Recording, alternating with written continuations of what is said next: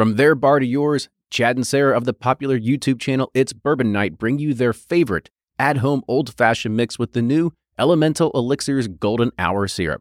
It's a custom made syrup with notes of bold black tea, warm spices, and orange zest. All you need is your favorite whiskey and ice. No bitters needed. One bottle makes 16 drinks, so that's only $1 cocktail before you add your own whiskey. They can also be enjoyed in other cocktails or spirits, mocktails, coffee, tea, and anything you can think of. It's crafted locally in Lexington, Kentucky, and you can get your bottle now at whiskeyambitions.com.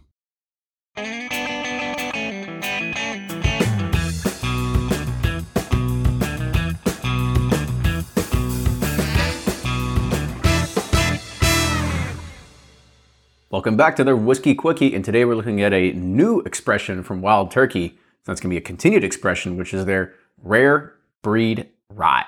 So, Right. I'm really excited for this. yeah, I mean, you know, rare breed is is always a cool one because it's a barrel proof offering that comes out in a in a batch product, and it's won a lot of blind competitions from Fred Minnick and other people that have been out there. So it's one of these also that people might look at it as one of the sleeper bourbons that are on the shelf that's Yeah. always readily available. Yep. Now, it is barrel proof, so it's coming in at 112.2.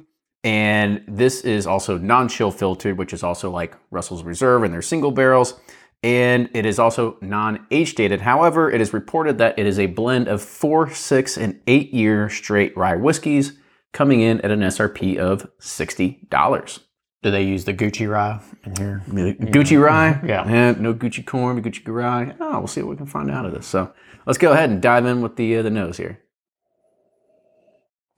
It's got that, you know, I say typical a lot, but it's got the typical, it's kind of spearmint, Rye notes, yeah. you know, rye notes. There is like a hint of, You almost said like like I almost said like rhin- rhinoceros, rhinotes, yeah, to, rhinotes.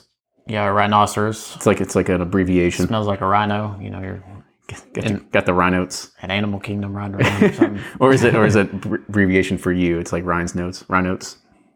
yeah, no. All right, let's go ahead. So on the taste, where you at here? Hmm. It's definitely like a Kentucky rye. More, It like really coats the palate. yeah, you get more like of a bourbon notes on it, but it's got definitely those pronounced rye to start, but you definitely get like the vanilla caramel on the back end of it. So it's like a nice hybrid between uh like an Indiana rye or a Kentucky bourbon. It's a nice in between for me. hmm And it's always good to see another Kentucky distillery, prominent one, coming out with a rye as well. So good to see that. Yeah. All right, you ready to rate this? Yeah. So on the nose, where are you at here?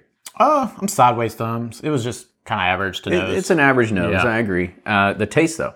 Thumbs up. I, I really enjoyed it. It's got a great mouthfeel, creaminess. You know, you got that rye spice and also that kind of minty spearmint going thing going on too. For sure. And the finish? Thumbs up. Still like it. I think so too. And the one good thing about rare breed Rye is, notes. well, yeah, We like it. Rye notes, we got that. But another thing about rare breed, you know, and wild turkey is that even at a 112.2 proof, being barrel proof, it's not like 120. It's Yeah. not crazy, right? So it's still palatable for a lot of people that want to go into this sort of realm. So Yep. go check it out.